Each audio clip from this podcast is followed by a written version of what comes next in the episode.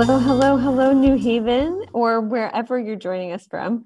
And welcome back to Arts Respond on W N H H L P one oh three point five F M New Haven. I'm your host, Lucy Gellman, and today I'm very excited to be here with um, musician, I think it's fair to say music lover, music consumer, um, and just like all around Renaissance man, Trey Moore. And we are talking about the see- the second year of the Seeing Sounds Music Festival. Um, and, and also, Trey, you know, your work as a musician, because I think that you can't talk about thing one without like acknowledging thing two. And this year, I, I'm really excited because this year, Seeing Sounds is not just one day. So the, the main music festival, folks should know, if somehow you're living under a rock and you haven't seen it and you're not on social media, um, the, the main festival is on July first, which is a week from Saturday. Yep. But there is a whole week of events happening, and that that kicks off June twenty-seventh, and there's stuff on the twentieth, which I believe is a Tuesday. Yeah, yeah Tuesday. So there's stuff on the twenty-seventh, on the twenty-eighth, on the thirtieth. So um, maybe you, for whatever reason, can't make it on the first, although you should absolutely make it on the first. But there is goodness happening all week next week, and so let's jump right into this. And you know, I want to know a little bit about, I remember talking to you last summer. It was like a thousand degrees outside. We were in Edgewood Park at the first Seeing Sounds Music Festival, and talking to you about, you know, you seeing the need to cultivate this thing that didn't exist within New Haven. And so I would love to hear from you about the genesis of the festival and then your, your decision to grow it, because that's a whole, like, a lot of work has gone into this. Yeah. Um, first off, thank you for the cool intro and reading off, like, everything. Um, that's pretty cool to hear. Yeah, last year, last year was the first year of the festival. Uh, I think that the whole idea was just to, like, kind of create this moment. Um, I love music. I think that's the, at the core of anything I do. Um, I think for the folks who like come around me and I'm around, we all just love music. Uh, so that's like the first step. That one, really, really like music. You know what I mean? And then I love it enough, and I, I love my community enough to where I'm like, well, how can we create these moments where we all like come together and it kind of feels like it's just kind of like this thing that we're all a part of. Um, or just like kind of like this this dream or like this core memory.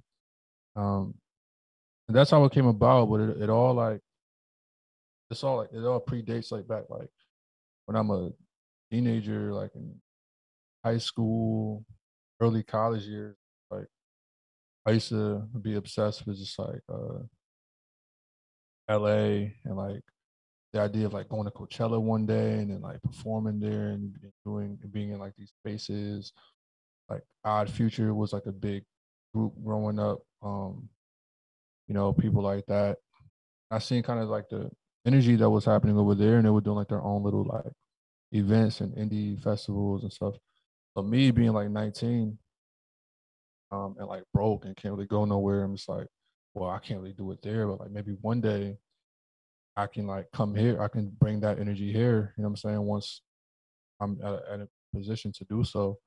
Um, so this is me just kind of like honoring that like vision from when I was like seventeen, eighteen, nineteen, just creating this thing.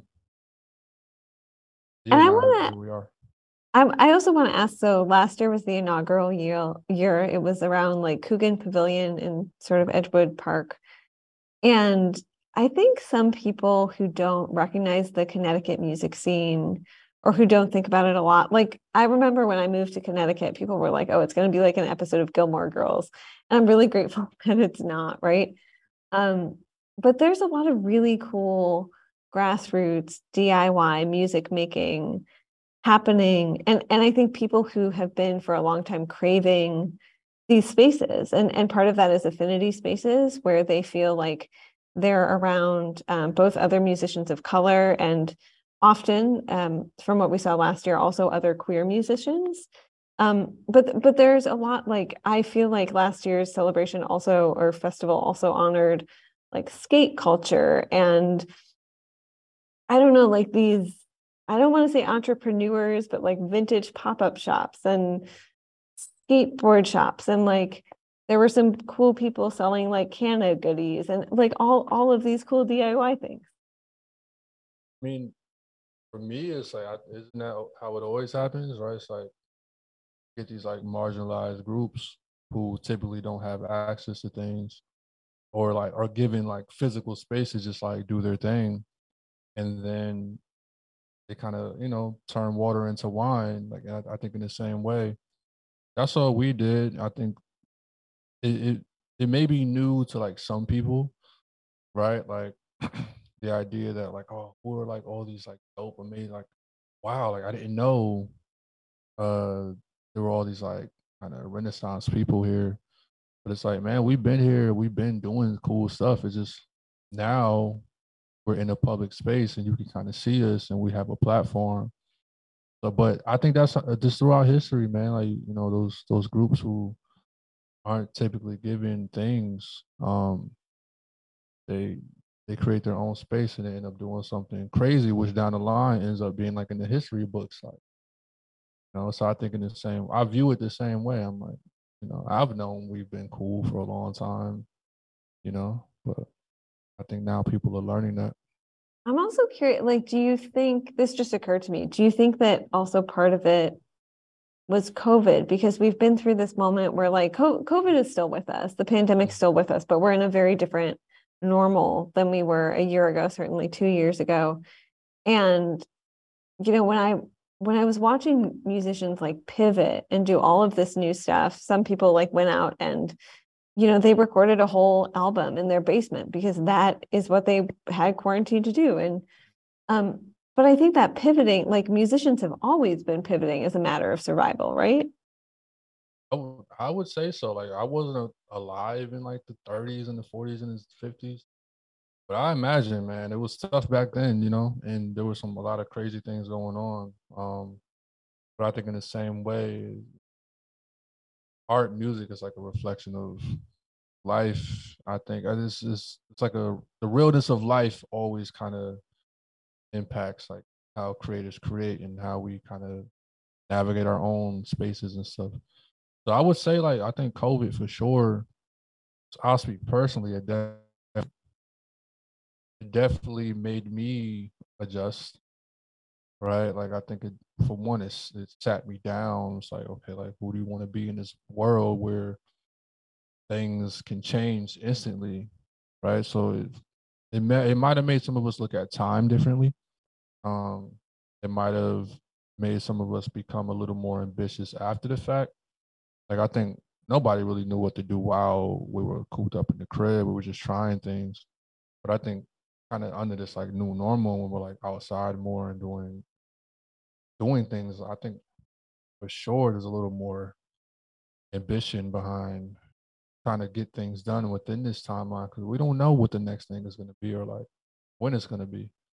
Um, I think for a lot of musicians, you can feel the energy around that too, just around, it's not just me, it's a lot of other cool things going on, especially locally.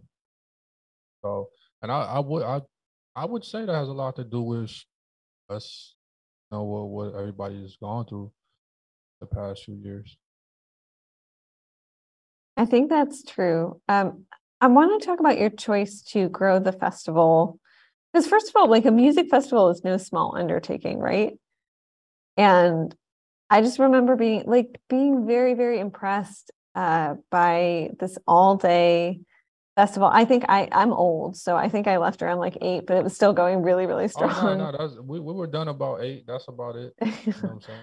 um, yeah, but so this year, it the goodness like kicks off on June twenty-seventh, which is next Tuesday. If you're listening to this, um, really any time before June twenty-seventh, uh, with the first Seeing Sounds Jam slash like open mic, and that's at Neighborhood Music School on Audubon Street at eight. Yep.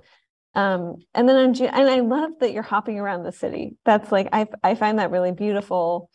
I think some folks get very rooted in one neighborhood.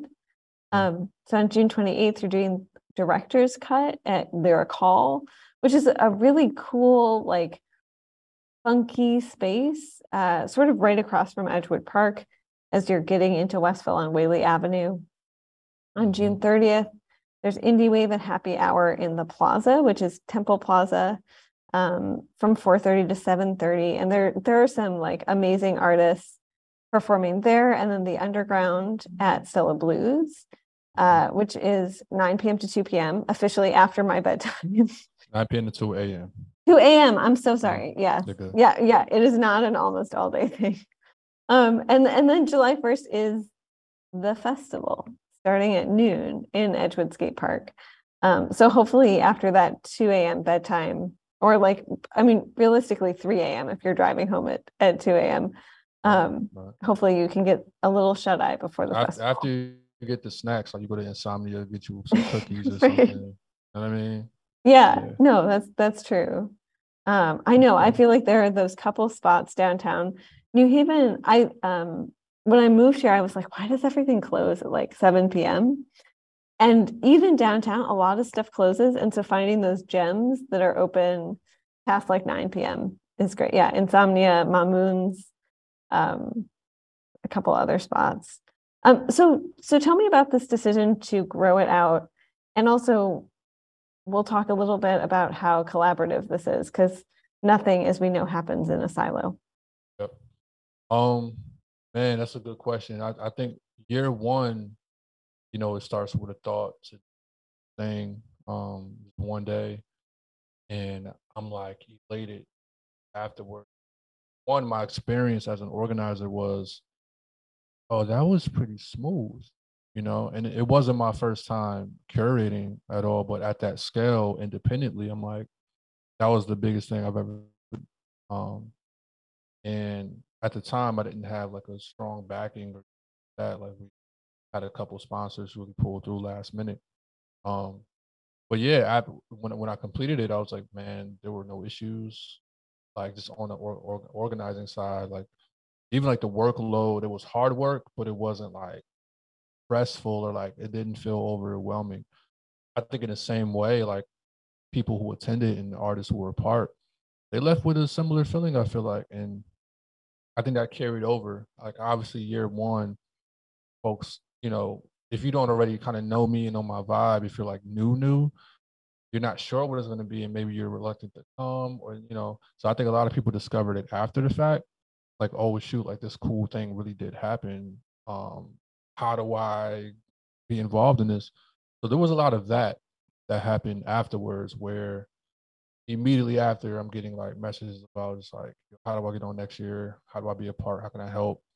Um, which, um, you know, made me start to think about, well, how how do I put more people on? How do I get more people involved in a way that's like meaningful and like where they can actually feel like they're a part of this thing?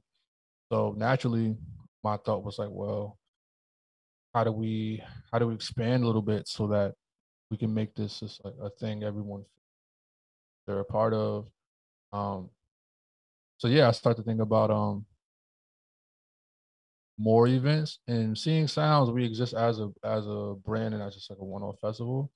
So we curate throughout the year. So I start to develop these kind of smaller events like Indie Wave, um, like the Underground, um, like Director's Cut, where other creative people can be involved. And, you know, it's not just, it's kind of like super exclusive, like, you know, only the cream of the crop can be a part of this thing. Um, so yeah, that that's that's really what went into the decision to expand. Um, and I, I admire platforms like um, South by Southwest. Um, for those who aren't familiar, like, I think they have a couple festivals in different states, but I think the most well known one is in Austin, Texas. And it's like a week or two just full of like, it's a, a music and film festival, and a lot of people are involved, like huge artists artists you've never heard of. I think people go there for the discovery aspect of it. Um you can just be curious. You can walk into a random venue and discover your favorite artists who you didn't know existed prior to when you entered. So i i feel like it's important, especially like in New Haven, for Seeing Sounds to exist in that way, because there are so many amazing people. And also, I love New Haven. So I think it would be cool for people to like, I'm here to discover. I'm here to be curious. You know what I mean? So that's really the overall like vision of Seeing Sounds and why I think it's important to like one day. And I also want to ask about Indie Wave, because kind of in a in the way that so Seeing Sounds, you know, came onto the scene officially last summer, I think in July, right? Mm-hmm. And but then Indie Wave is something that you have been doing that I kind of feel like if you're in the loop, you know about. I heard about it from Paul Brian Hudson, who is a musician that many people know and love because he's just like crazy talented and one of the like most kind and generous humans on the planet. Um, but I mean, you've been doing that. You've been making your own music. Brian Slattery over at the New Haven Independent recently wrote about your album, Psychedelic Love Song. So like how, I guess, how are these other um, D I Y things and, and also just like making music, how is that feeding you as you also are feeding into the community? I think it's all a part of like the, the experience for me. Like, again, like when I was growing up, wanting to be a musician like full time and like looking at like my artists and stuff, a lot of that it, it didn't just have to do with like the music they were making or like the I don't know I guess I guess just that whole part of it, like rolling out projects and stuff. That's definitely like the big part of it because I'm a musician. I love making music and creating music, but it was like the overall experience of like living as a creative person and what that looks and feels like, you know? Like, I was more, I really, like, love the idea of, like, not having to work a regular job, you know? Or, like, just having time to spend with my friends and to go to, like, festivals and ride our bikes and, like, stuff like that. That was really the thing for me. Because I think at the end of the day, like, I can make music pretty easily and pick it up, put it down. But then what's my experience like in life, like day to day? And I think that's what it means to like kind of be happy as a creative person. You know, I can I can go work forty hours a week, come make an album. That still doesn't feel great for me. Um, so for me, like the, the lifestyle experience feeds into the creative experience. Because then if I'm enjoying my life and I'm creating these, these moments with people, I go home like, oh man, like this feels good. I want to create something, you know? And then I, that feeds back into the thing because now I get to perform at my festival. And it's like, it's a whole, it's a whole thing, you know, like just the way we live day to day, more than just like, or another when it comes to being an artist. And do you feel like you've gotten a lot of support? Like one thing I really appreciate about a lot of the musical circles, because it's not one united circle, I think, in New Haven, is it often feels more collaborative than competitive. And I really appreciate that. Um, do you feel like you're getting, you know, the support from folks you need? Uh, like one thing I noticed about Seeing Sounds is this year, because it's more visible, you've gotten more support from you know, from like art, the Department of Arts, Culture, and Tourism, from like W U V R A, which is the Westville Village Renaissance Alliance, from the Community Foundation, like from these somewhat entrenched institutions that I think are like taking note, right? Which is great. Um, but do you also feel like you're getting support, you know, from the musicians around you? Um, I I feel like as an artist, you like you're lucky in that your family is very musical. And some like sometimes I've heard from artists that their parents are like, no way, like no way can you be an artist because you got to make a living. And and you can make a living as an artist. It's just harder. Um, yeah, like one, I guess going backwards, my family's been super supportive being musicians. The idea of like doing music full time or like chasing the dream wasn't crazy, you know? And I I went to college, I played sports. I dropped out of school to, you know, once I decided like, okay, like I kind of want to put my time into creative thing that everyone knows that's what I, what I'm meant to do. Although I was talented in other spaces, I'm like, well, this doesn't feel like I could use some time anymore. I'm gonna like dive into this. my families, they've, they've always been more than supportive. Um, my community has been more than supportive. When I when I think about other musicians and other singers and other creative people, um, that's the only way I've ever been able to do anything. Um, you know, people are just like willing to support, and when they want to be in places where they feel supported too. Like in the same way, they know if if I'm involved in something, it's not gonna go to waste. You know, like I'm gonna be there for them in the same way if they make that call. Um, so I've never felt a lack of support, even when I was just putting out music in my early days. Like, never felt like people. I, I've never had to beg people to share my music. I've never had to like ask anyone to like, please come to an event. Please come. Please come. I think folks just like show up, and I I feel just like this gratitude in that area. Um, support from like um organ other organizations and stuff. That's a more newer thing that's happening. Um, and I think a lot of it has to do with just just being more open to understanding the importance of what's happening, um, which I think is more of a newer thing in New Haven when it comes to like just institutions and orgs and stuff. I think, you know, new people are coming into positions and they're more curious, and they, there's more of a conversation that's happening with artists, um, so that people can know, you know, why it's important to support these communities. So like this year, yeah, we definitely have more support, more funding, um, so that we can just do what needs to be done.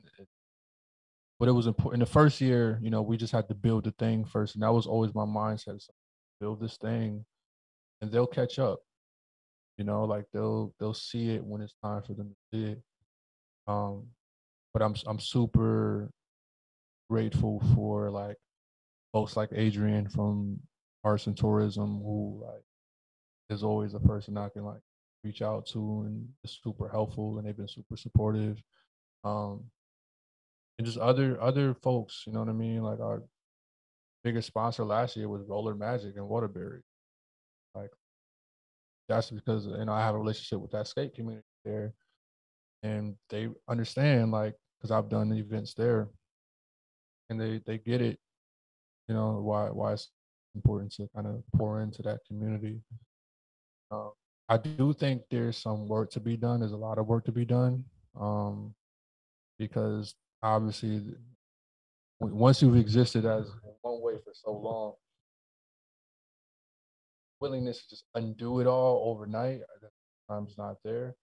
So just even within the, you know, some of the policies and the protocols and the way things work, you know, sometimes that can make it difficult. I can imagine how difficult that can be for someone who's just starting out and doesn't have the capacity or the resources to navigate these things. Um, so that, that's that's definitely one thing we're working on. But, you know, I'm personally, I'm open to bang on those doors, and so that the next person can have it easier than I'm having it right now. I think that is so true, though. Like there, there are huge barriers to access, and there are everything from, you know, someone will say, well, we're offering a twenty-five hundred dollars grant or five thousand dollars grant, or maybe it's a, a bigger grant than that, but they'll be like, you just have to do these forty pages of paperwork, followed by forty pages of rep- like meticulous reporting on the event. Yeah. And it's like, can I just give you a couple photos and like yeah, let, a, an audio recording of, of why you should support this thing? And I hear that from artists all the time who feel so emotionally and mentally drained that if it's not over a certain amount, they're just not going to apply for it, because they feel like, you know, what if I put all of this work and invest so much labor that isn't compensated into this grant, and then I'm not, you know, I don't get it. So, so true. That's, in fact, yeah, that's kind of one of the things we deal with now. Um, even when you start to get the grants, you realize, oh, I might not even get this money in time for the festival, you know, and you have to start to like formulate ways. But the interesting part of it, though, and the reason why there's so many question marks behind it, because I've I've experienced folks who make it who are, make it simple And I also experienced folks who were like, yo, we're going to need two months to process this money for you. And I'm like, man, I wonder why it's different for th- these people and why it's so hard for y'all. And those that's that really um, connects to one of the ways Seeing Sounds wants to make an impact locally. So the idea, you know, while we exist as like a creative, you know, event-based resource for artists, we want to we want to we want to really change the way, um, or, or change what it looks like to exist as a resourceful arts organization in New Haven and just across this everywhere. So, example, like, what does it look like for to be an org or to be a group that has resources and is just willing to just give them? You know what I mean? Like, no, no, we don't want to mentor shit. You know, we don't want to mentor you. We don't want to make you go to these classes. What do you need? How can we support? You know what I mean? Especially once you have an understanding of what, you know, why it's important, I think that's, you know, that's the main thing. And, you know, if, if you need help learning how to manage the money or like spend the money, absolutely. Um, but really, man, like just, just give them what they need. You know, they already know what to do with it. You know, most of the time they've been doing it. Just give them what they need. Um, and it's still stuff I'm learning. Like, I don't understand why, you know, stuff with processing, stuff like that. But I've experienced the easy way and I experienced the hard way. And I think the simple way is a lot better. I know. I feel like I have to have you back on and maybe some other people, maybe a moderator on just an episode about like philanthropy. Um, Because I, I feel like when it comes to artists, and I hear this from artists all the time in the community and from f- folks who are or have historically been living at the margins, um, like philanthropy is complicated in that people will like give you a little with all sorts of strings attached, but not enough for you to like really feel like, okay, with this one grant, I'm self-sufficient going forward. And then there's a very like, well, well, you have to thank me several times mentality. And it's complicated. It's really complicated. Um, and so what you say so resonates with me about just like, just trust us, just give us the money. Like, we know how to do this. We just need capital, because like part of the beauty of something like Seeing Sounds is artists are also not, not just performing, not just being discovered, but like they're being paid. And and compensating artists in the city is not something that people have always done. Um, and I'm so tired of hearing people talk about getting paid in exposure. That's just totally B S. But yeah, yeah. We will do another episode about that. Um, I want to hop back to the fact that, you know, you have these four days of event or three days of events leading up to the day-long music festival in Edgewood Park. And I want to ask about... Um, I mean, about all of them, but especially about Director's Cut and Indie Wave, because I think with Director's Cut, like you're also activating or reactivating Lyric Hall, which was a space that for years was really beloved by artists and um, recently like sustained some flooding and so has been pretty closed to the public.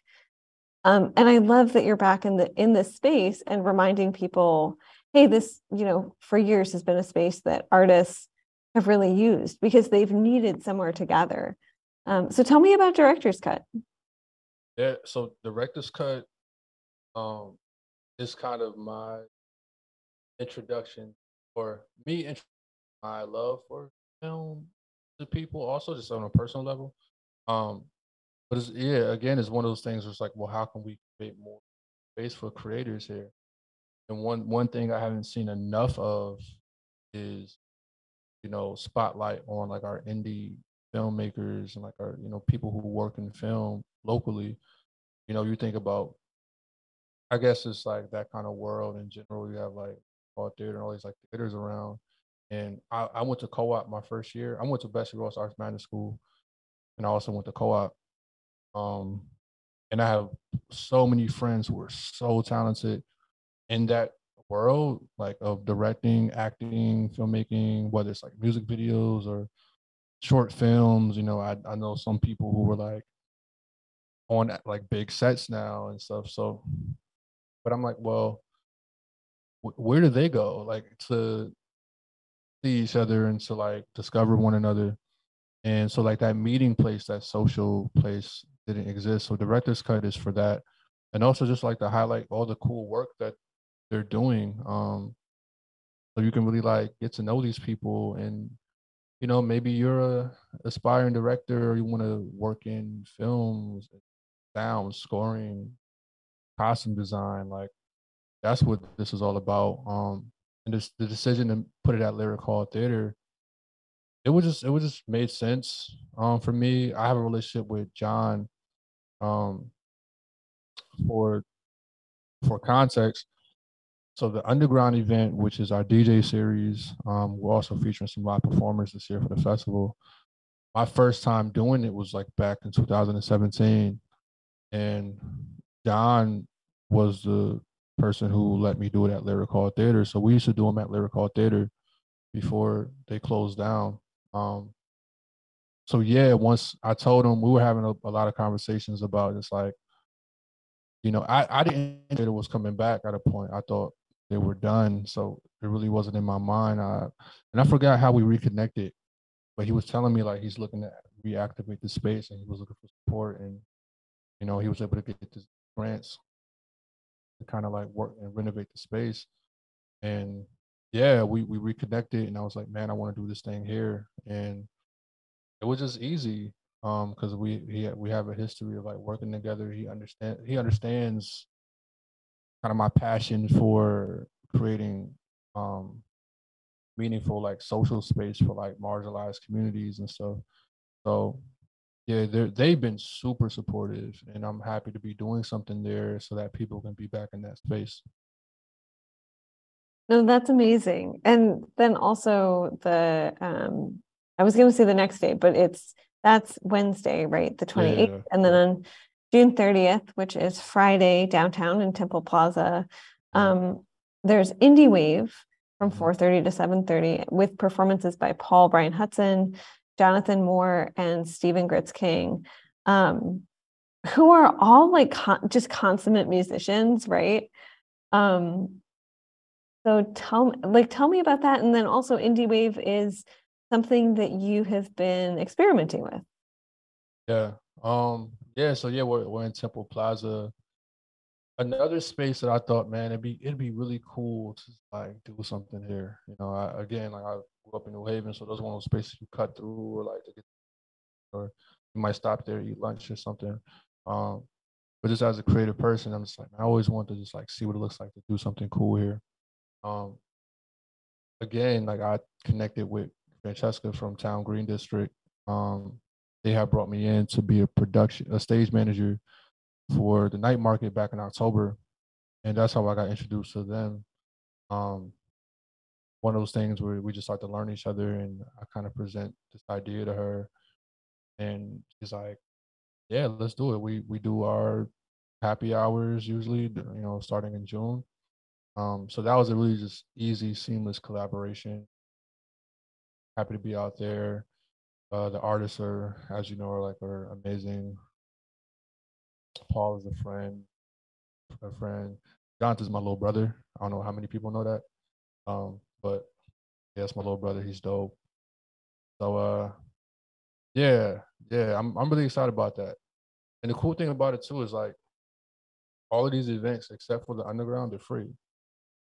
So it's like you can be just like taking a walk and cover this thing going on that you didn't realize. And I, that's what I'm most excited about, is that some of these spaces where people don't intentionally go sometimes, they can go with intention, don't have to pay anything, and just like be there and, and enjoy art in a way like relevant to them. Um, and I, I do also want to talk about the festival itself, but I want to remind listeners, if you're just joining us here, this is Arts Respond on W N H H L P one oh three point five F M, New Haven.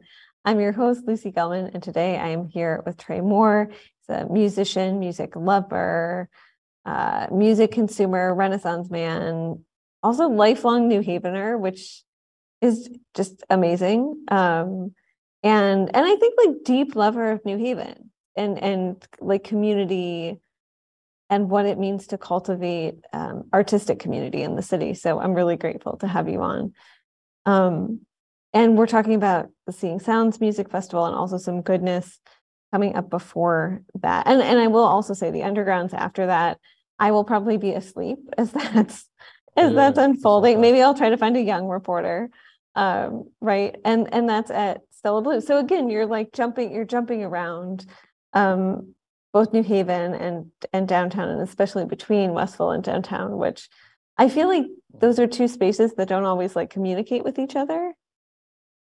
So yeah, uh, yeah. It's, yeah. It's, it's interesting. It's interesting, like kind of connecting all these like people, like an email yeah. thread. Funny. Yeah, it's great. It's great. And so, you know, bring us into the festival itself, because this year there are also two stages, which there were not last year, correct? Or is my memory failing me? No, no, no. There weren't two stages. Okay. okay.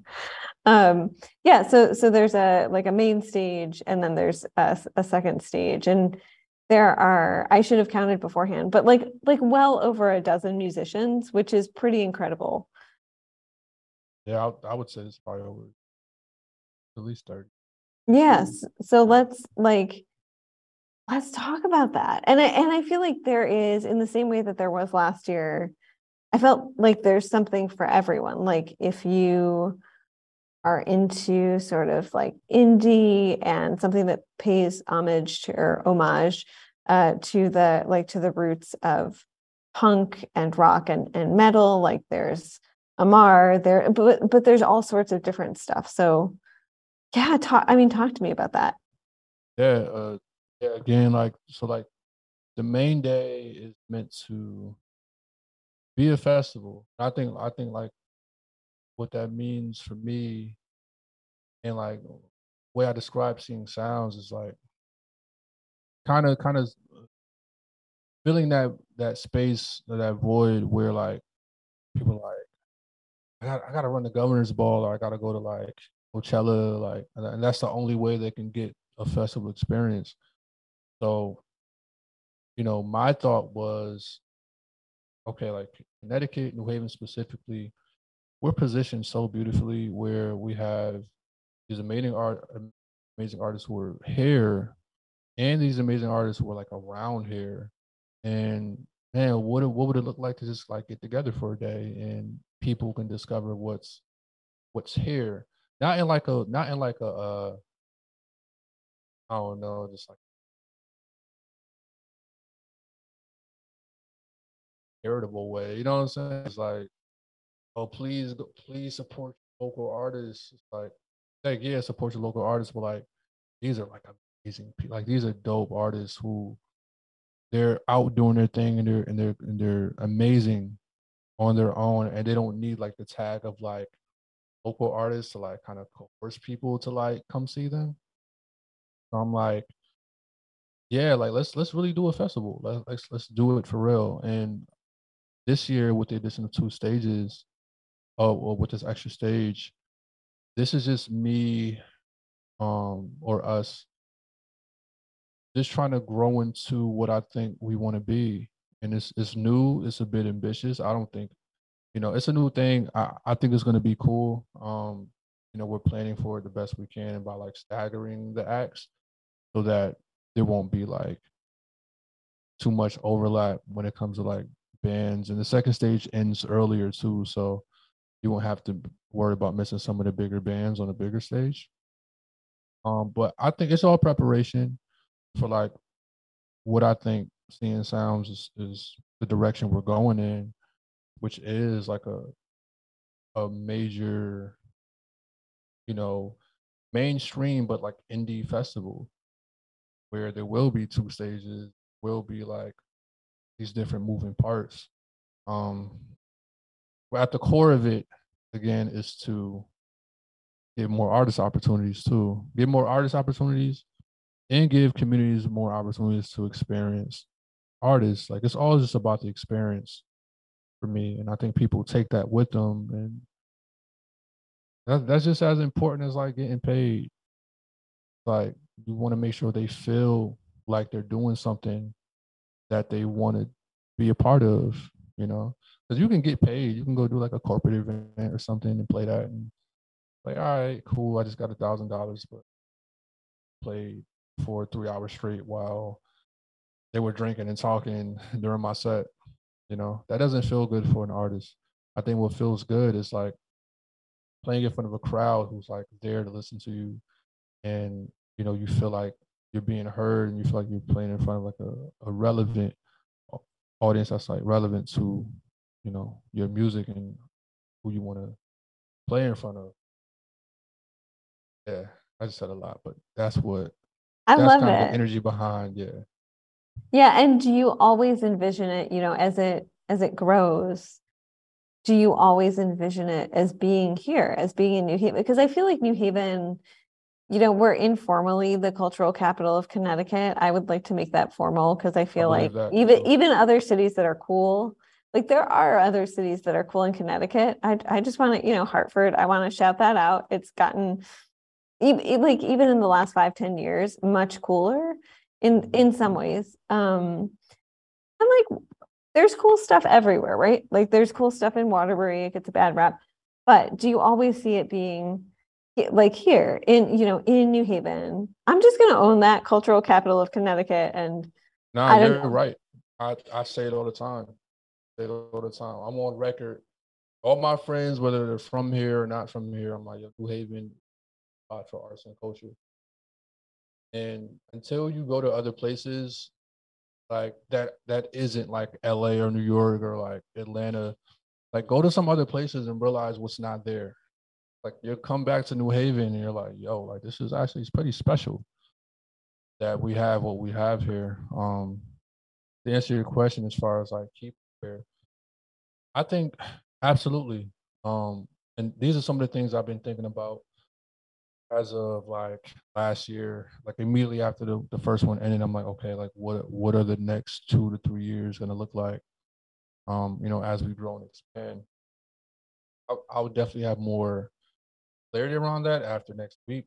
Um, but the idea is for it to grow, um, and I would love for it to grow here. You know, I think naturally as you grow, you're gonna have to rethink a lot of the things, the way things were done, you know, year prior. It's always something new to learn. It's a, an adjustment to make. Um, you know, one of the ways we've grown this year is we've, we're using more of the park now, um, where we just kind of used the concrete before. We're using the grass area, and we're also using Coogan Pavilion. And with those things come new policies and new responsibilities and stuff that we have to, you know, take care of. And thank God for the resources and support where we're able to like do these things. But like as we're growing, I'm like constantly thinking about, okay, what what's going to happen next year? Because we're going to grow. We're going to grow. Next year is going to be bigger. But what about the year after that where, okay, we might need a bigger stage now. Okay, now we might want to bring in a couple, we might want to feature a couple bigger artists to kind of bring more attention to our local artists so that they, you know, they kind of share a space. Logistically, what does that look like? And I think that's when we're going to start to have, we're going to need to have like a new conversation with the city of New Haven, um, specifically about how to, how to do this. You know what I mean? Because I think up until now, it's just been arts and ideas when we're talking big festivals, right? And I think they're just, they're kind of gridlocked into like their thing. Every year, this is the budget, this is what we do. You know, we've done this before. This has never been done before. So I think I'm, even this year, I'm encountering some new things where, you know, the response has been pretty cool lately, but in the beginning, I don't, I don't think they, you know, I don't think they were sure about like how I was really coming with this thing. But it's like, nah, like we're really growing at a rapid pace and we have to figure out ways to support this and to breathe life into this so that this can exist. Um, I think, you know, in two years, the question becomes, okay, does Edgewood Skate Park have the infrastructure to support how big this will become? And we'll have those conversations when we get there, but I would love to keep it in New Haven because I, I love New Haven and we have some cool spaces. I will say, like, we have a, a lot of green spaces, and yeah. Edgewood Park is such a special, it's it's just a really special place. Also, like, you were talking about Coachella earlier, and to to me, like, yes, incredible artists, right? Um, but going to a music festival in the middle of the desert does not sound as much fun to me as going to a music festival, like, where Westville is close by. Like, if I want to, if I want to walk over and get some brunch food and, like, come back, I can do that. Yeah. Like, if I, I want to, like, you know. I love that. I love that we're near the highway too. Yes. You know what I mean? Yeah. So you can come from New York and come yeah, from that's Boston, right. hit New Haven and go back home the same night. If you right. To.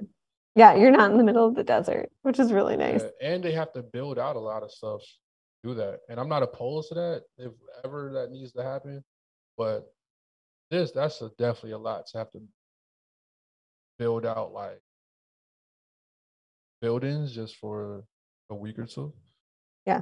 Definitely a lot of work.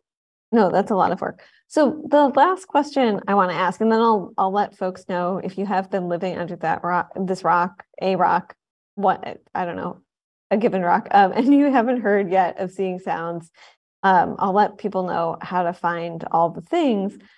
But I always ask artists, so, like, this this show grew out of the first year of COVID, and you know, as you're planning this, like, yes, you love music and and clearly you love community, but also how are you making sure that you take care of yourself? Yeah, that's a great question. Lately, I've been giving myself um just like on a on a daily basis. When you're doing like these kind, when you're just doing things, working at something, whether it's your job or whether it's a project like this or something like that, there comes a time when you have to just have to think about yourself, and you may not be able to, like, hit all your, like, goals in one day, or, like, you may feel like laying down, or you may not be able to respond to everybody's texts or stuff like that. So I've been I've been kind of like giving myself grace in those areas where it's like, bro, you've been working all year. Um, it's okay to, like, stop working right now. You know what I mean? Like, or like, like nine, eight, nine p.m. It's like, hey man, like, watch a movie. You know what I'm saying? Like, just like do, just do something else. Which, which can sometimes be, you don't even think to do that sometimes, because, like, when you love the work and you're, like, okay with, like, doing the work, it's like, oh yeah, I'm, I'm just, like, do it all tonight and I'll stop. But lately, I've been, like, learning to be, like, really intentional about, like, stopping and resting, picking it up in the morning when I'm refreshed, you know, um, especially in this last week, because I'm just like, man, it ain't, but I've I've really been doing my best. You know what I'm saying? So if if something falls short, it ain't, it isn't because I didn't try. You know, it is because I didn't li- literally try my best. I've been trying my best. I've been trying to do what I can do. So, and if you're exhausted, just go ahead and go to sleep, get some rest, and we'll start again tomorrow. So little things like that definitely help, and they impact your mental health. You know, those small moments where you just give yourself some grace, you can definitely, like, change just the way you feel um, throughout the course of the week. I really love that, because um, ev- like everything you were describing, yes, it sounds like joyful work, but it also sounds like work, like real work. It still and, works. Yeah. And when people say, uh, if you love what you do, it's not even a job. I just want to punch those people. Sorry, that's very violent. I, not actually punch I, them. I am I not a violent that. person. Um, yeah. But I just, I get so angry when people say that, because I'm like, it, you can love what you do and it's still a job, right? Mm-hmm.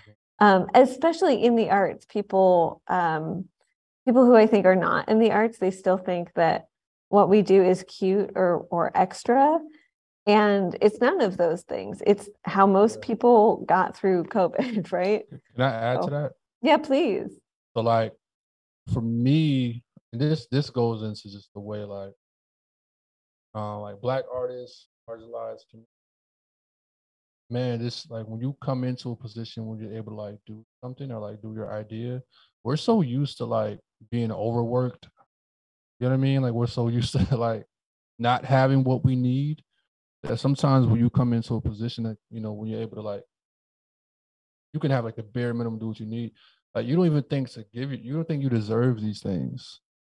You know what I mean? Because you're not used to resting. You're not used to going on a vacation or stuff like that. So you're just like, oh, no, nah, I'm going to work, work, work, work, work. And I'll sleep when I'm dead. And I'm like, bro, like, we're so used to, like, being taken advantage of. I think we're just programmed to be this way. And, like, I don't subscribe to, like, hustle culture where, like, you're just not allowed to rest or not allowed to, like, sleep. Because the idea is that if you sleep, you're not getting nothing done. But I'm like, from experience, like, I've been, I've been seeing what it looks like to not rush through things, to not, like, put more on yourself or other people, or, like, be, you know, and that, that doesn't necessarily mean you're gonna, like, the outcome means, like, success, or the outcome means, you know, you might still succeed, but, man, there's such, there's definitely a less stressful way to go about doing creative work, where you don't have to overwork yourself. And that's one of the things that Seeing Sounds grows too, where, you know, this year I'm able to hire a few more people now too. One of the things I stress too is, like, yo, man, like, you don't gotta overwork. Like, everything, we're organized, like, we got it. I don't feel like you gotta do more than what you need to do, you know, because, like, we'll, it'll get done regardless. But, like, yeah, I realized that's that's one of the things I had to, I had to undo within myself, just like that that kind of way of thinking, and is rooted in just not having things and being, like, taken advantage of. Yeah. Thank you. Well, first of all, Trey Moore, Harry's going to kick us off. So Harry Droz, thank you, the man behind the magic controls. Thank you. We appreciate you. And thank you, Trey Moore, musician, music lover. So if you are hearing about Seeing Sounds for the first time, or if you've known that it's coming, Uh, and you want to find out more, you can go on the Instagrams, and uh, it's at Seeing Sounds Fest and at Trey Moore Music. Yes, I love that we have the visual. Um, can folks also find it on, like, is uh, there? I think if they go to your um, like linky thing, Linktree, that's the name of it. Um, they can also get to it. So if you go to linktr.ee slash forward slash Trey Moore, you'll also get to it. Trey Moore, I want to thank you so much. I have a feeling we're going to be seeing a lot of each other next week. Sure. And I look forward to it. Absolutely. Can't wait to see you. Take care. Thank you. No problem. Thank you so much.